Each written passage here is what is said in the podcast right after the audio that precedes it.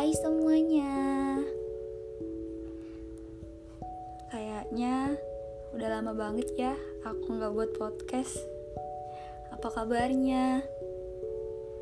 Sebelumnya maaf ya Karena aku gak tahu kenapa Dalam beberapa bulan terakhir Banyak hal-hal yang ngebuat aku perlu mikirin hidup lebih dalam lagi.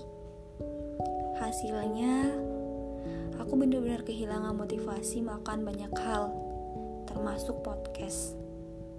Tapi semoga ke depannya ketemukan lagi ya alasanku untuk terus bisa buat podcast. Walau mungkin gak terlalu intens, tapi bakal dicoba. Nah, balik lagi. Salah satu alasanku kenapa udah lama gak buat podcast adalah insecure.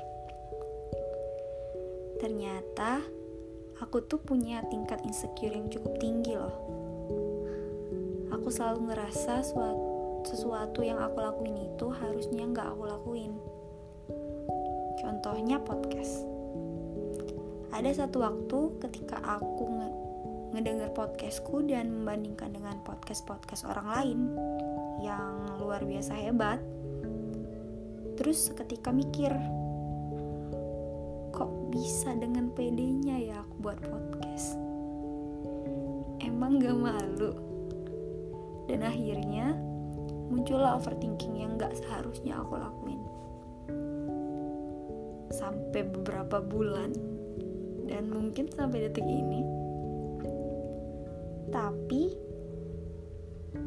entah dapat pikiran dari mana tiba-tiba kebersit pikiran bahwa ternyata kita manusia harusnya emang harus punya insecure loh.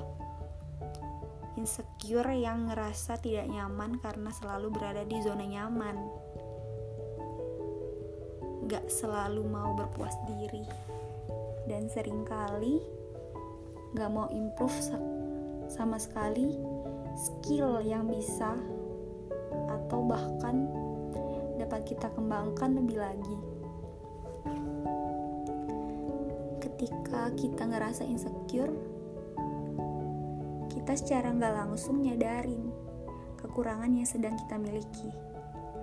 Nah, selanjutnya tinggal kita pilih pengen perbaikin kekurangan itu atau terus berlarut-larut dalam kesedihan dan kurang percaya diri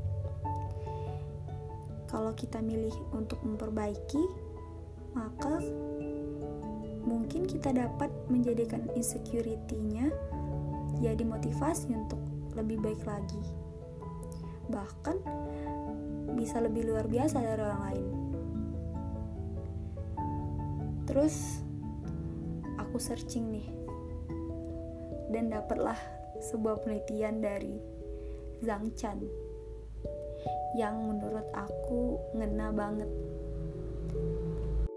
Katanya gini, conceptualize interpersonal insecurity in broad way that implies an unsafe connection to others. This unsafe connection is derived from not being loved, protected, trusted, supported, or cared for by others.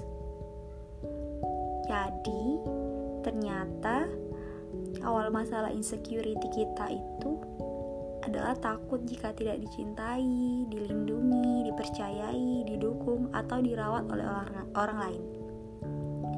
Tujuannya itu ternyata kita ingin diapresiasi oleh orang lain dan akhirnya takut dikecewakan dan disakiti. Maka dari itu, yuk kita sama-sama ubah tujuannya jadi kebahagiaan dan motivasi untuk menjadi lebih baik lagi. Kebahagiaan diri bukan kebahagiaan orang lain. Semangat!